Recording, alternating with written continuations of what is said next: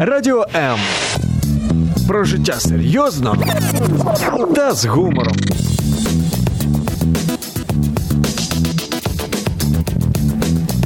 Радіо М.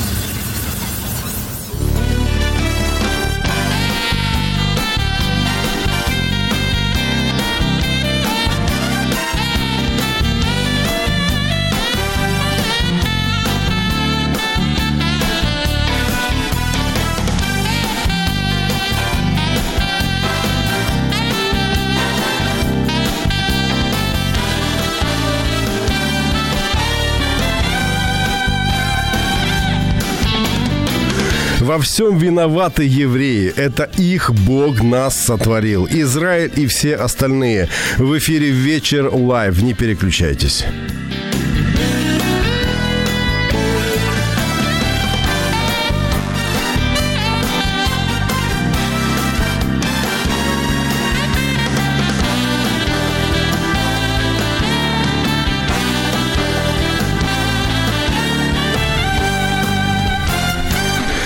Государство на Ближнем Востоке занимает 95 место в мире по численности населения, всего лишь около 9 миллионов человек, и 148 по территории 22 тысячи 72 квадратных километра, но это как Киевская область без Троещины. Меня зовут Евгений Гольцов, добрый вечер. Если вы еще не поняли, сегодня мы будем говорить об Израиле.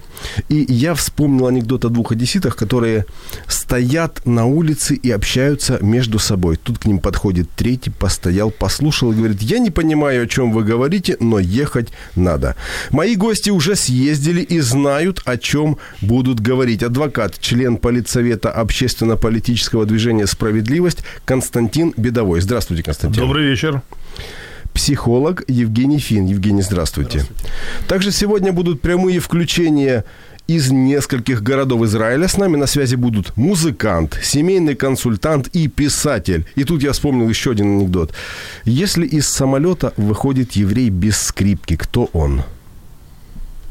Пианист. Конечно, он пианист. И первый вопрос к вам. Вообще, вообще в Израиле кто-то работает или все только думают и, ну, в общем, мыслители и творческие личности? Кому можно отвечать? Пожалуйста, кто, кто готов? Значит, есть много, знаете, таких мифов, сказок о евреях, что это очень умные люди, которые не хотят тяжело трудиться, которые все гениальные и так далее. Хочу сказать, что мой первый приезд в Израиль в 96 году, я туристом приехал посмотреть страну, я увидел, что тяжелейшим образом пашут евреи, тяжело работают на производствах, не имеют, как все люди, два выходных, а имеют как бы сутки с небольшим. Да, даже в этом их, так сказать, немножко, ну, сутки с небольшим все-таки не двое суток. Это не два дня, две ночи, да? Шаббат. Я когда-то столкнулся с э, ситуацией, лежал в больнице здесь и разговорились. Я сказал, что я в Израиле, и этот сосед мой, он спросил, а кто в Израиле работает дворниками? Сказал, ну кто, ну евреи работают. Сейчас, правда, немножко есть уже другие люди. Он говорит, евреи, дворники? Я говорю, ну, конечно. Евреи работают везде. То есть действительно миф о том, что евреи – это люди, которые привыкли только деньги, деньги, деньги. И ну, как-то так уж не очень хорошо думают. Вы можете присоединиться к нам, позвонив по телефону 0800 30 14 13, либо написав под стримом в Facebook «Радио М», или Евгений Гольцов. Кстати, э, мои гости, вы тоже можете э, меня э, найти, так сказать, и присоединиться к стримам, тегнуть. Ну, вот этим я и занят, и вроде бы получается. Я, я очень надеюсь, что все у вас получится. Тогда у меня вопрос непосредственно по экономике. То есть хотелось бы немножко экономическую составляющую вообще понимать. Какие отрасли формируют экономику Израиля? О. Кому вопрос? Ну, если вы знаете, что говорить, отвечайте. Ну, на мой взгляд, там не только дворники работают. Там наверняка есть производство и высокотехнологичное, Хай-тек. да. Хай-тек, в... авиа. Военная серьезнейшая промышленность, серьезнейшая промышленность, серьезнейшая сельхозпромышленность, которая полмира кормит, ну, сельхоз кроме это, маленького Израиля. Это, это я как раз хотел спросить, это правда про квадратные помидоры, которые легче упаковывать? Я не видел.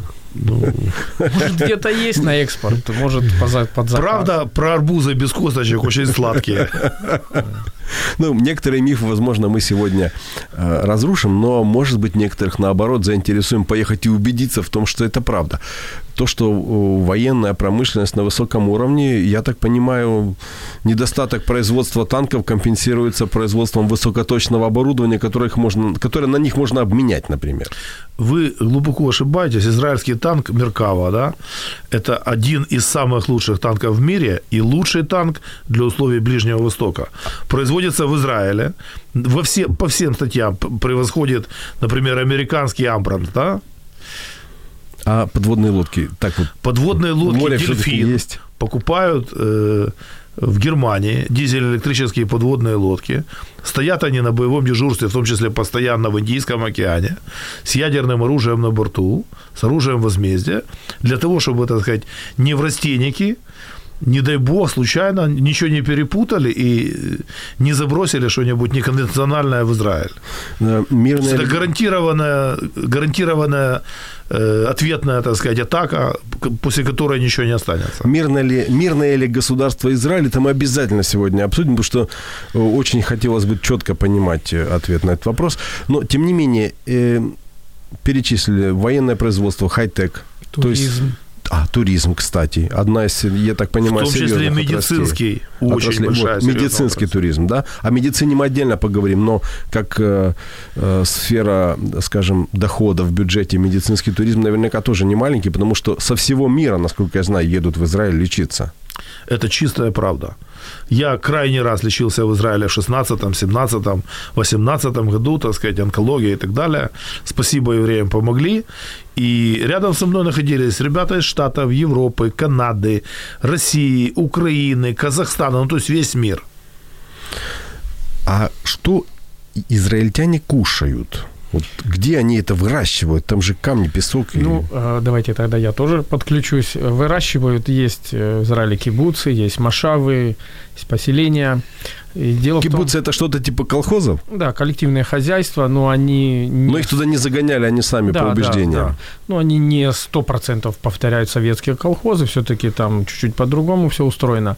Но суть вопроса в чем? Проблема в Израиле – это то, что мало было воды.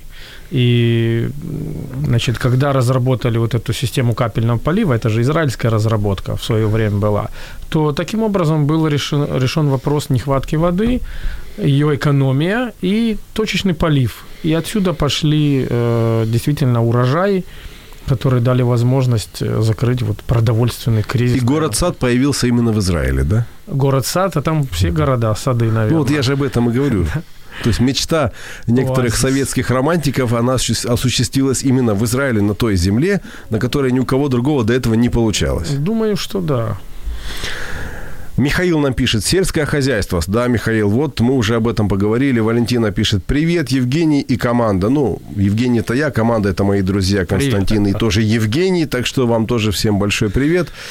Что помогло состояться государству Израиль, как вы думаете? Вот мы сегодня будем поздравлять. Я, кстати, поздравляю и вас, и всех, кто имеет причастность к этому Спасибо. государству с 71-й годовщины независимости. Вот скоро она, наверное, или там уже с наступлением вечера уже начинается Как бы празднование. да, как бы да, да.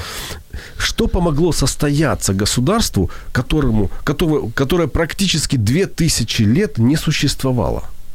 А безвыходность. Дело в том, что когда альтернатива мучительная смерть, вот мучительная смерть, и в плен сдаться невозможно, и никто тебя не пощадит, либо ты выживешь с оружием в руках, либо ты будешь убит, и будут убиты твои родные и близкие, старики, женщины, дети, все. Вариантов нет. Человек берет в руки оружие, в том числе сделанное на коленке, и побеждает.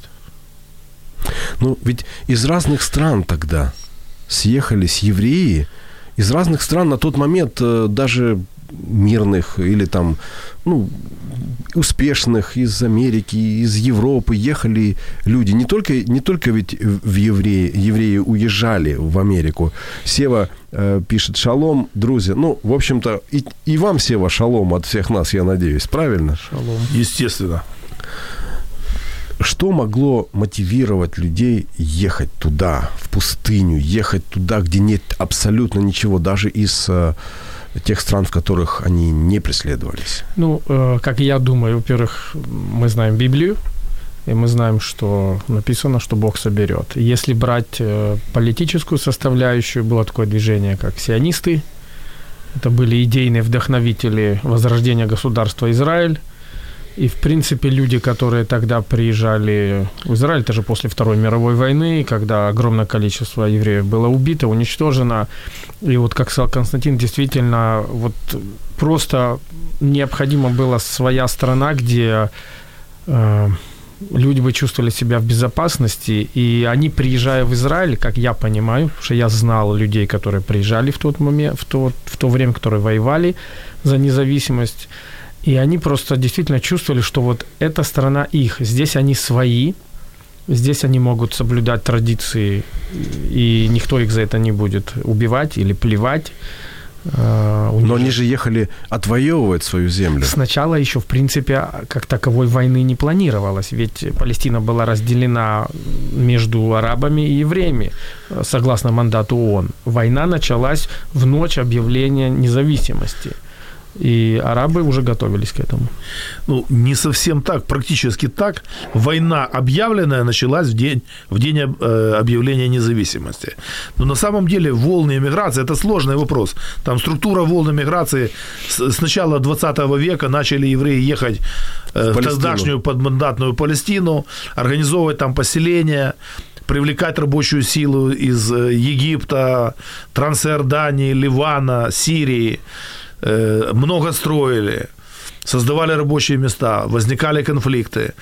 Э, евреи стали создавать отряды, отряды самообороны. То есть там это все как бы по нарастающей шло. Мы говорим об Израиле. Если вы хотите принять участие в нашей беседе, обязательно сделайте это. И не откладывайте на завтра то, что возможно сделать только сегодня. В эфире «Вечер live». Не переключайтесь.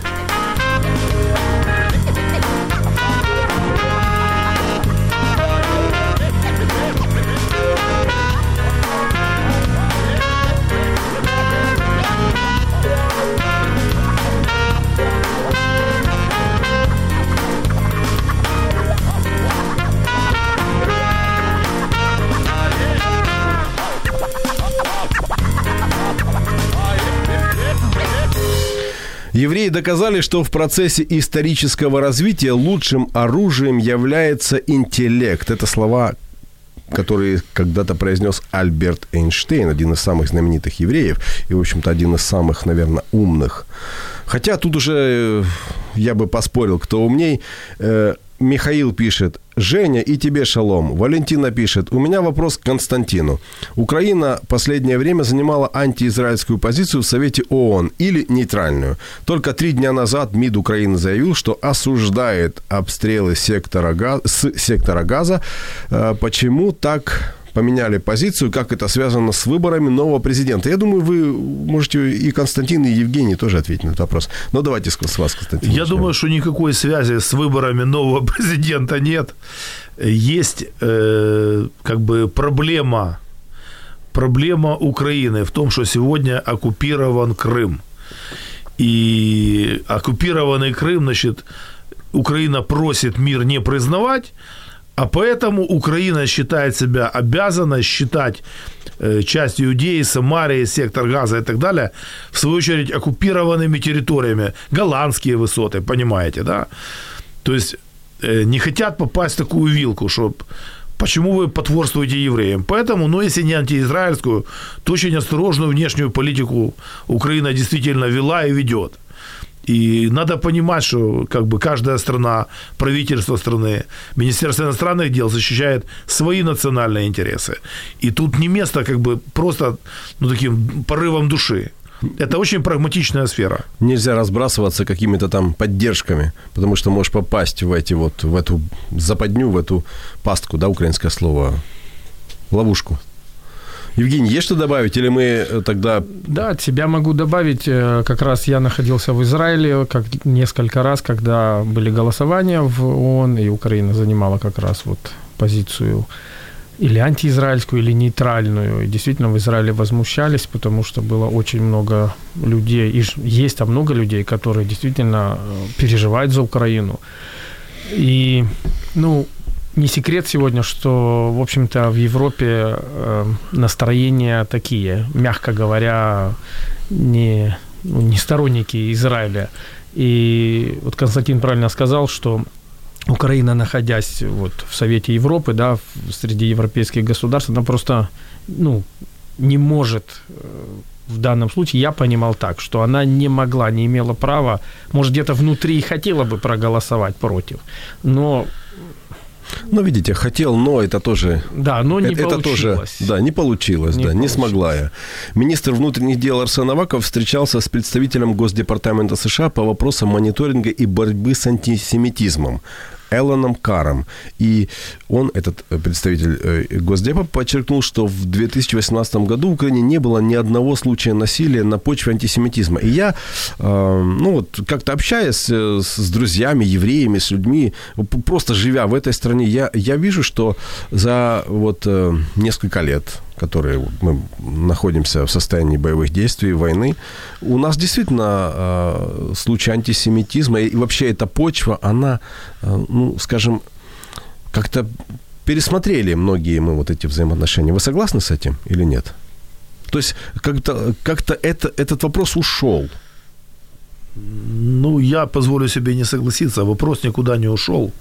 Э, взаимо... Взаимоотношения двух народов, украинцев и евреев, имеют э, ну, много, много Глубокие исторические корни. Э, Глубокие корни. И есть вещи, которые неприятны. Вот, допустим, большинство моих украинских друзей говорит, а почему Израиль не признал Голодомор Холокостом? А, а почему это, а почему то? То есть есть огромное количество обид, исторических обид, там, разночтения абсолютно истории и разных исторических персонажей. Э, главное, что нет безразличия. То есть от любви до ненависти, от ненависти до любви, в общем-то, один шаг. Мы очень много столетий живем вместе, и мы не безразличны друг другу, как семья. То есть мы ругаемся, мы миримся. Люди неистовствуют и говорят, что жиды все заполонили, и, в общем, продали готують там маленький Ізраїль, тут новий Ізраїль з України. Проводять, что там? Нет, это, это уже недавно заявили в, в другом государстве о том, что евреи из Израиля будут на, на Донбасс переселяться массово. Да. Ну, в общем, много разных есть наветов, но основная часть людей просто, ну, видимо, придерживается здравого смысла. А здравый смысл говорит, что э, не отвечают дети, внуки и потомки за действия, так сказать, э, своих предков. И здравый смысл говорит о том, что мы не можем друг друга уничтожить. И не хотим, наверное. Значит, мы должны мирно, красиво, нормально вместе жить. У нас есть большой исторический опыт нормальной совместной жизни.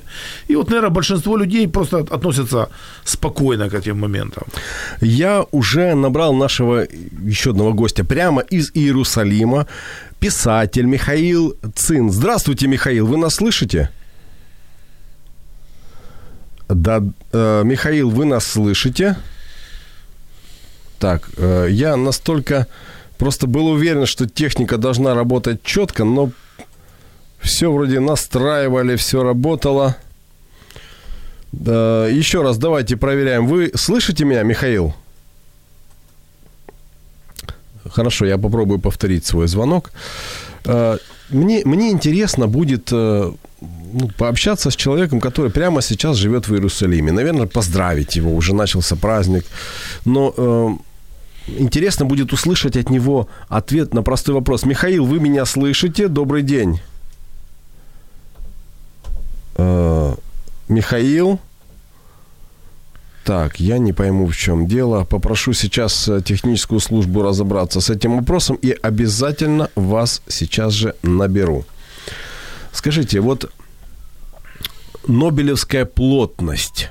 Нобелевская плотность у еврейского народа такая, я цитирую, что каждый шестидесятый имеет довольно высокий шанс получить награду за то, что изменил мир к лучшему. Шутка шуткой, но в каждой шутке есть доля шутки. Э, и, конечно же, евреи, они не только в Израиле живут. И факт того, что еврейская национальность в числе нобелевских лауреатов фигурирует чаще всех остальных, это лично у меня вызывает простой вопрос. В чем секрет? Ну, как я считаю, секрет все-таки в обособленности еврейского народа. И вот когда мы говорили перед этим об антисемитизме, мы должны понимать, что это народ, который никогда даже при ассимиляции не вписывался в культуру э, той территории, где он живет.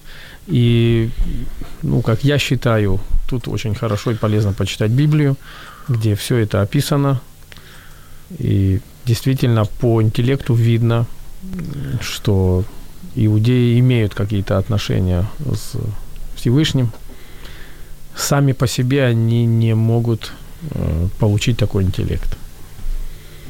То есть все-таки все-таки чем-то они отличаются от всех остальных. Не, не они, а мы.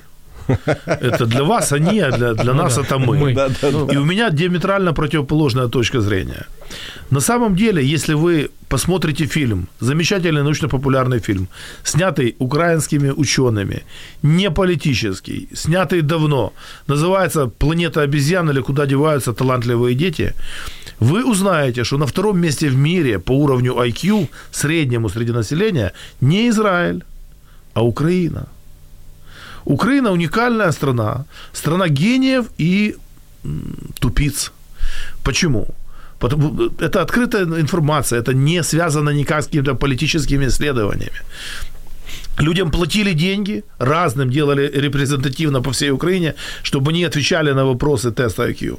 И вот что выявило, оказалось, что около 20%, 18-20% украинцев недоразвиты. В среднем в мире 4-5% недоразвитых людей. Людей, ну как бы это не патология, но они э, слабенько соображают очень, слабенько. Ну, не могут быть высококвалифицированными кадрами. И не... Да-да-да. Я, я просто думаю, что сейчас мы точно дозвонимся до Михаила, уже все работает. Михаил, здравствуйте, это Евгений, и я рад, что я смог до вас дозвониться. Я представляю нашим радиослушателям анонсированного писателя прямо из Иерусалима Михаил Цин. Михаил, э, у меня в гостях э, э, люди, которые очень четко меня только что поправили, когда я спросил, почему у них то есть среди евреев очень много нобелевских лауреатов, но они меня поправили не среди них, а среди нас. Так вот, скажите, все-таки ваше мнение, почему люди с еврейскими фамилиями занимают большинство среди нобелевских лауреатов? Ну, я знал одного Рабиновича, русского по национальности, поэтому не с фамилией, а, наверное, состоянием души и отчасти мозгов. Ну, наверное, для этого есть два объяснения. Одно, милое нашему сердцу, мистическое. Вот типа евреи забрали даже Нобелевские премии себе, распределяют э, мафия, э, масоны, ну и прочее дребедень. А на самом деле, как бы, это народ книги. И на протяжении тысячелетий э, так уж получилось. Э, евреи всегда умели зло обращать в добро, по крайней мере, вот как в их истории. Так получилось, что евреям запрещали заниматься огромным количеством профессий. Ну, например, им э, запрещали э, владеть э, землей, э, они никогда не имели, э, они, им запрещали даже жить э, в черте оседлости в поздней русской империи. Единственное, чем оставалось заниматься евреям, это как бы заниматься и упражняться в изучении Писания, тренировать свою память, а воображение. Ну вот, в конечном итоге выстрелило, э, в буквальном смысле слова, Нобель, который изобрел динамит.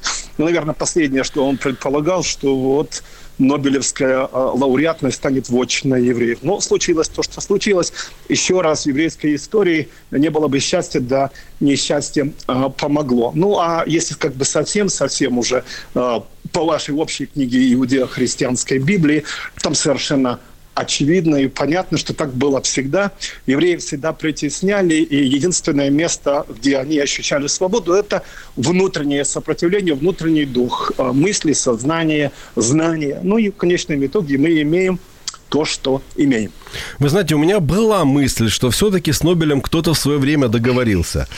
Э, а философию израильского государства вы можете как-то э, сформулировать? Философия израильского государства формулируется в одном слове. Это слово называется сионизм. Бог сионист, не всякого сомнения. Если из сионизма выкинуть все э, наслоенное и э, все ненужное и, и, и антисемитское, то по словам сионизм называется возвращение народа Израиля в Сион. Сионом – это синоним Иерусалима или синоним Израиля. Поэтому философия еврейского государства всегда во все времена была одна и та же, начиная с момента выхода из Египта, когда весь народ стремился попасть в Иерусалим. И в конечном итоге в Израиль. В конечном итоге он туда и попал. Даже до сегодняшнего дня э, пасхальные служения, домашние, седр, заканчиваются одной и той же фразой «на следующем году» или «в следующем году в Иерусалиме».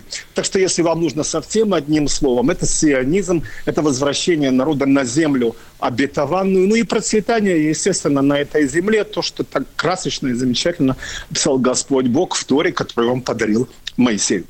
Скажите, вот я задавал вопрос моим гостям в студии, как так могло случиться, что после двух тысяч лет отсутствия на своей земле люди из разных стран приехали туда для того, чтобы, ну, практически с нуля среди кам- камней и песка построить сегодня процветающее государство? Что их мотивировало?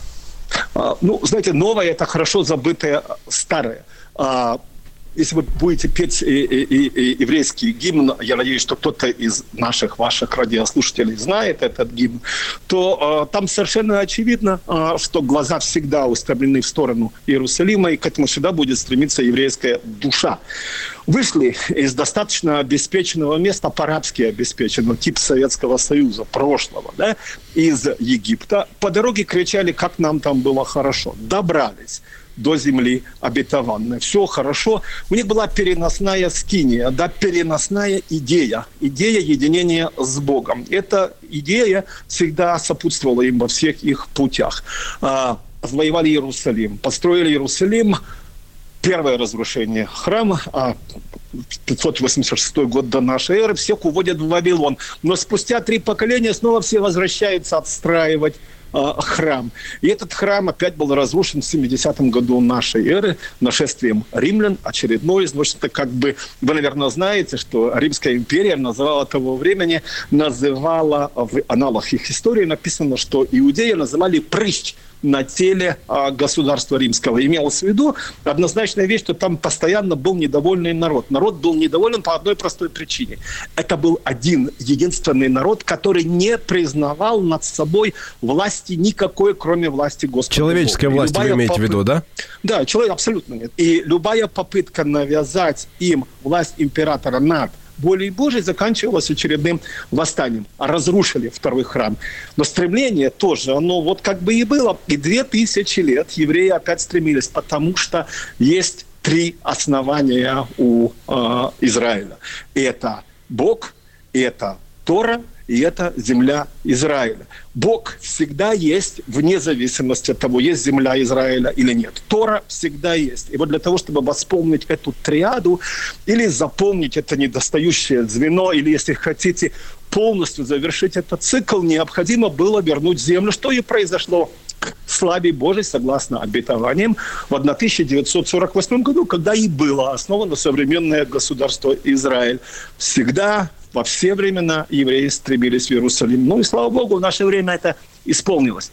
Скажите, а вот то поколение, которое построила, которая получила вот эту третью составляющую землю, которая за нее боролась, отдавала свою жизнь, оно сегодня уже, э, многие из тех людей уже совсем в другом мире, они уже не с нами.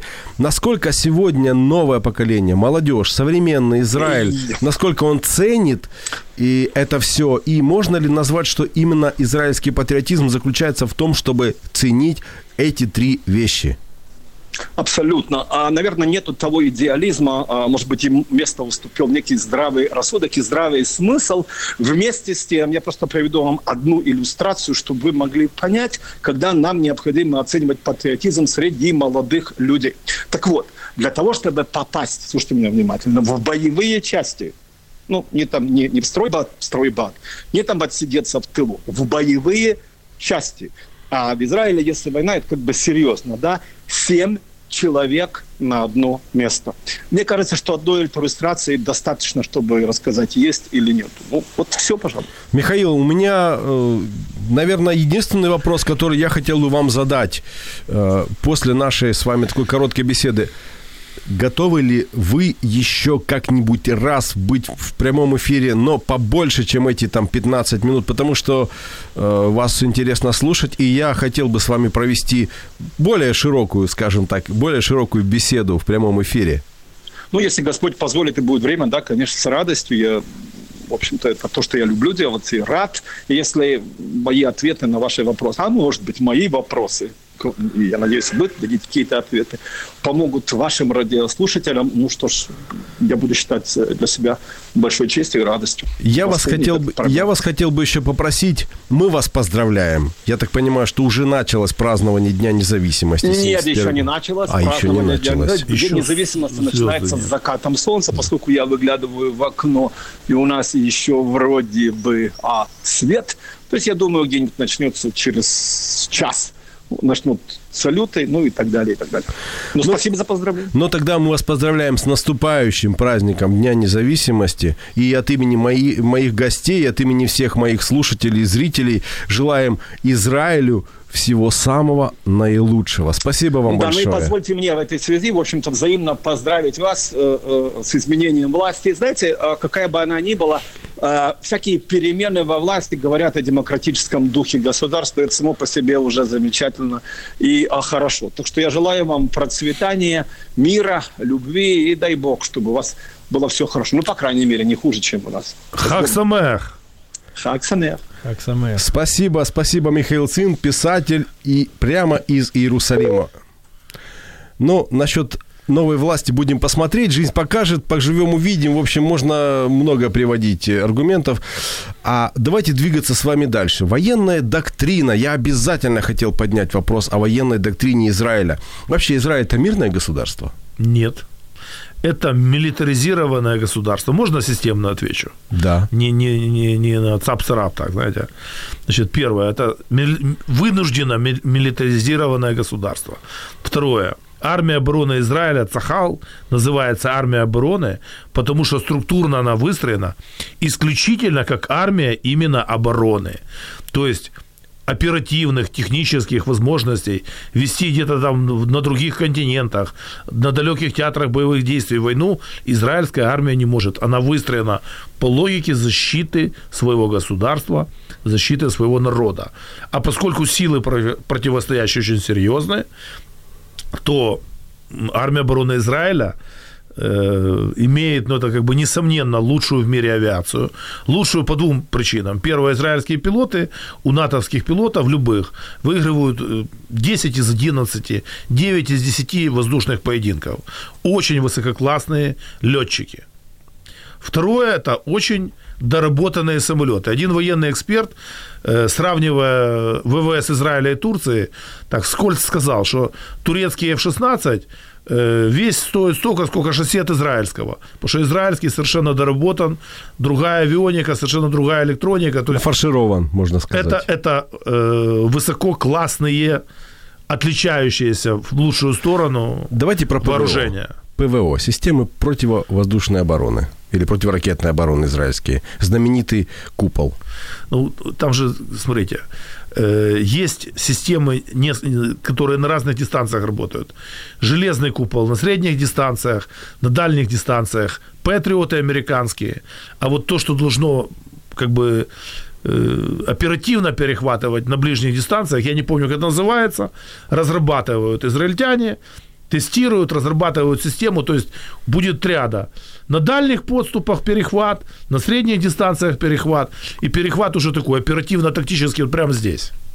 Можно я тоже вставлю немножко? Да, конечно, Евгений. Значит, э, вот мы живем в Эйлате, у нас две батареи железного купола стоят э, с двух сторон. Э, если кто-то меня вот сейчас слышит из тех, кто ездил в Эйлат, две дороги ведут, одна вдоль египетской границы, другая вдоль иорданской, и там, и там на ближних подступах, буквально километр-два, можно так сказать, от Эйлата стоят эти батареи, перехватывают, я не знаю, какой, какая у них дальность, но ну, действительно эффективность довольно высокая. Как э, солдат, когда-то мне пришлось служить в израильской армии, и немножко все-таки, может быть, это как ложка дегтя, да, в бочку меда. Я, честно вам сказать, э, воспитывался в Советском Союзе, должен был служить в Советском Союзе. У нас было НВП, вы, наверное, тоже это проходили. И когда я приехал в Израиль, пошел в армию через какое-то время, я столкнулся, что там все чуть-чуть по-другому. То есть э, сержант имел право возразить майору, и майор должен был с ним соглашаться.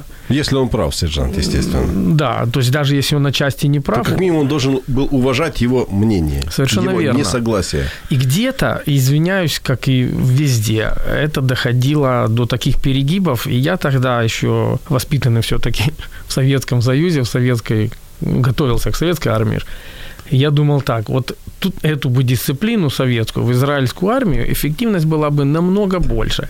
Понятно, что те ужасы, которые были в советской армии, неприменимы, неприемлемы там. Действительно, там армия более демократична, ты чувствуешь себя человеком свободным. Я ездил каждый выходной домой, так как у меня жена, ребенок, меня отпускали домой.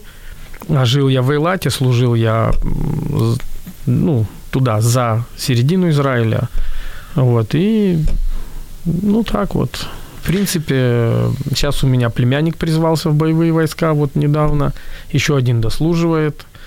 Поэтому армию дочка год назад э, уволилась, отслужила, тоже старшая. И поэтому Я знаю, армия... что даже из других стран приезжают люди, чтобы служить в армии Израиля. Из, из Америки, из Канады. Есть условия, но люди да. хотят. И руководствуются у них тоже есть какая-то мотивация. Э, очень хорошее высказывание, мне понравилось. Нет э, никакой доблести в том, чтобы как еврей умереть. Доблесть в том, чтобы жить как еврей. Э, сейчас я тоже набираю нашего следующего гостя но э, из, того, из того района, из Аждода, там, где как Ракеты раз вот были, да, были прилеты ракет, семейный консультант Игорь Шрайбман. Игорь, здравствуйте, вы меня слышите? Да, да, да. Добрый день. Я вас пока не поздравляю с э, Днем независимости Израиля. Нам сказали, что в Израиле солнце еще не село за горизонт, поэтому мы немножко да, подождем. Хорошо. Или, или у вас уже село? Добро. Но, Я вас попрошу э, выключить... Эм, Понял, сейчас, секундочку. Консультант все выключил. Скажите, пожалуйста, вы себя чувствуете защищенным в Израиле? Я только что сказал, что вы живете в Аждоде, и это именно тот город, который подвергся бомбардировке, вот э, ракетной э, атаке. Я вам скажу, что я чувствую себя намного безопаснее, чем, к сожалению, я чувствовал даже себя в Украине, живя там э, до, до репатриации. А почему? Что вселяет в вас такую уверенность? Хотя я видел ваши фотографии, что вы среди ночи с детьми э, просто будили их и опускались в бомбоубежище, шли все вместе. А, ну, во-первых, я вот слушал сейчас ваш эфир, и там правильно звучала мысль по поводу э, Кипат Барзель или э, железного купола, да, это система противоракетной обороны. Э, мы на самом деле, когда слышим э, сигнал тревоги воздушной, да, это для нас, ну, лично для меня и для моей семьи, которую я этому, в общем, учу, чтобы не бояться, а наоборот радоваться. Радоваться тому, что у нас есть оповещение – это не когда ты идешь или едешь а, по дороге, и вдруг начинается обстрел, и ракеты падают непонятно откуда и куда. О людях заботятся, а, включают сирену, работают наши а, военные, которые наблюдают за всем этим. Поэтому, к сожалению, чем ближе к сектору газа, тем меньше времени для того, чтобы скрыться э, в убежище. Например, до Аждода, э, если раньше, даже в прошлом году или взять, или последняя война так э, была 5 лет назад приблизительно, она длилась 50 дней каждый день, в том числе и в летели ракеты. Тогда у нас еще было время 45 секунд э, чтобы скрыться куда-то в убежище. Сейчас у нас, в общем-то, 30 секунд где-то остается. Ракеты обновляют они, поставщики у них ну, все, все лучше и лучше стараются им отдать какие-то э, ракеты, которые можно запустить подальше, в Тель-Авив. Ну, а Аждот находится 30 с плюсом километров, 36 километров или 38 от Газы. Поэтому, ну, приходится быстрее все это брать детей, брать на руки, учить их играть в прятки, объяснять им, что особо ничего страшного, и быстренько-быстренько выходить на лестничную площадку. Игорь, скажите, я э, читал, что в этом году или в конце прошлого года в Израиле э, немного какое-то вышло послабление в, пла- в плане приобретения оружия для населения, для того, чтобы противостоять возможным террористическим атакам. Насколько это правда? Потому что я, я читал, что э, немногие решили им воспользоваться, но, по-моему, расшел разговор именно э, об упрощении в общем-то, это правда. Это, это произошло, и э, для того, чтобы получить оружие, надо пройти определенную проверку в МВД, полиции, вот, медицинскую определенную проверку. В общем-то, не так много для этого надо, для того, чтобы получить. Считаю, что это абсолютно нормально. Ну, то есть э, вы одобряете такой подход государства, э, который позволяет жителям э, повысить свою боеготовность, да? Я согласен. И скажу вам, когда я иногда видел э, происходящие теракты уже по телевидению, как все происходило, я видел, когда э, в считанные секунды террорист мог бы быть остановлен, если бы кто-то имел рядом с собой оружие, это в то время, когда не было военнослужащих.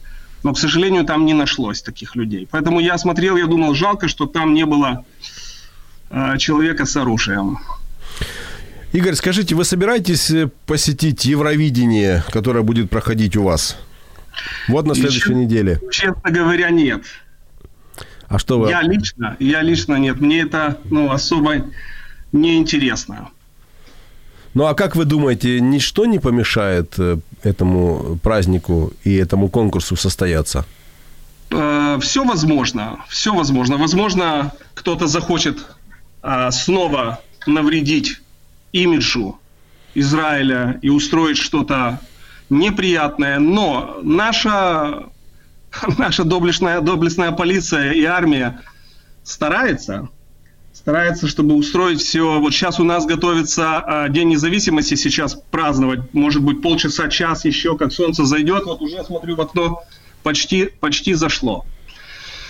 А, вот, и я проезжал сегодня вечером вот ехал сюда на встречу, чтобы, ну, в офис, э, и я видел, как все перекрыто, как все охраняемо. Но опять же, вы понимаете, что можно охранять, не охранять, но если Господь не сохранит города, написано в Писании, то напрасно бодрствует сторож.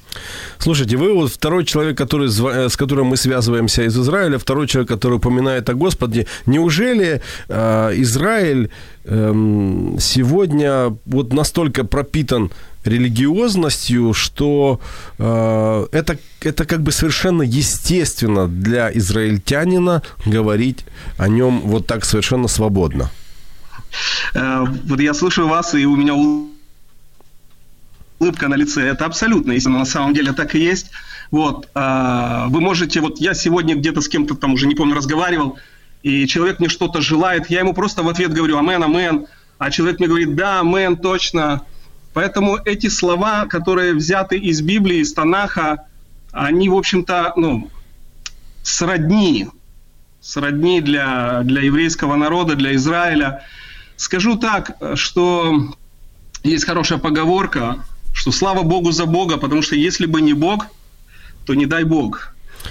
Вы знаете, хотелось бы вам пожелать, чтобы Бог хранил вашу страну, ваш город, все города вашей страны, вашу семью и вообще всех, кто живет и э, населяет эту замечательную страну. Благодарю вас, Игорь, спасибо. Амейн. Я на- напоминаю, что у Спасибо, нас в гостях амейн. э, на связи был семейный консультант Игорь Шрайбман из Аждода. Спасибо, Игорь. Спасибо, брахот вам, всем благословений. Хак Самех. Э, Я хочу немножко э, закончить через несколько минут наш первый час, но я обязательно хочу поднять вопрос о спецслужбах. Правда ли они крутые? Я думаю, нам будет о чем поговорить. Правда, ответила газета «Правда». Я как бы у нескольких руководителей наших разведорганов был их официальным советником, и могу сказать, как бы из первых э, уст. То есть э, информация получена от руководителей, прямых руководителей наших разведорганов по результатам общения, как бы изучения работы израильтян. Но я бы попросил вас сейчас не делиться этой информацией, а прийти вместе с ней во второй час нашего эфира. Но мы пока еще не прощаемся. В эфире «Вечер live». Не переключайтесь.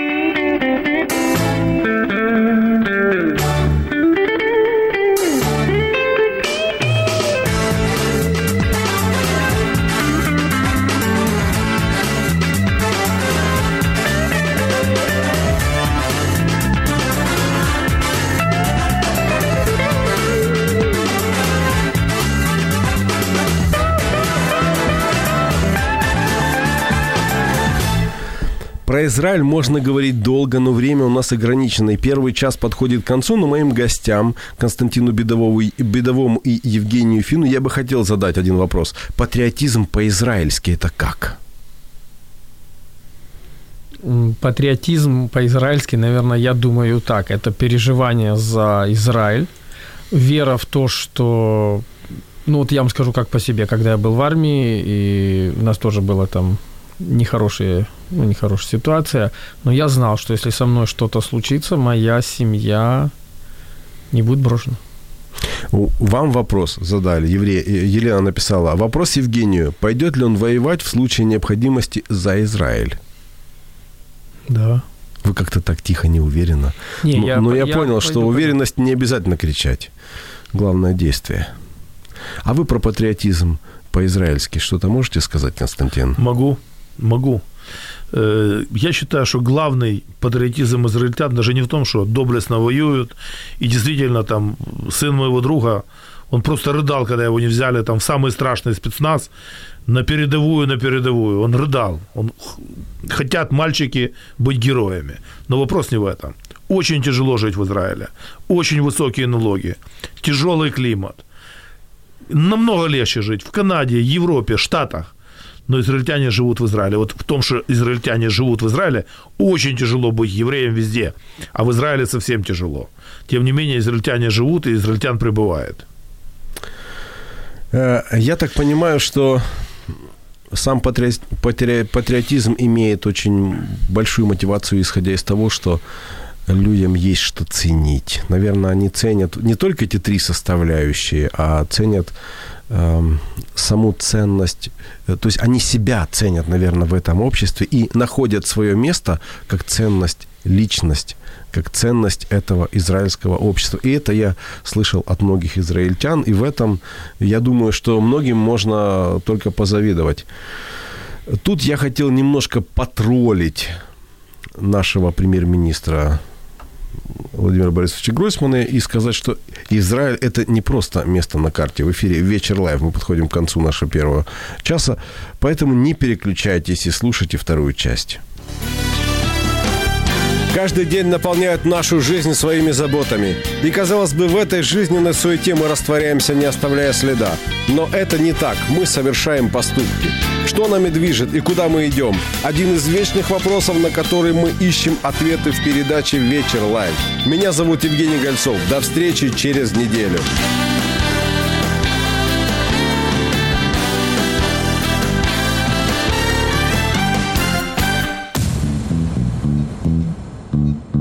Радіо М. Про життя серйозно та з гумором.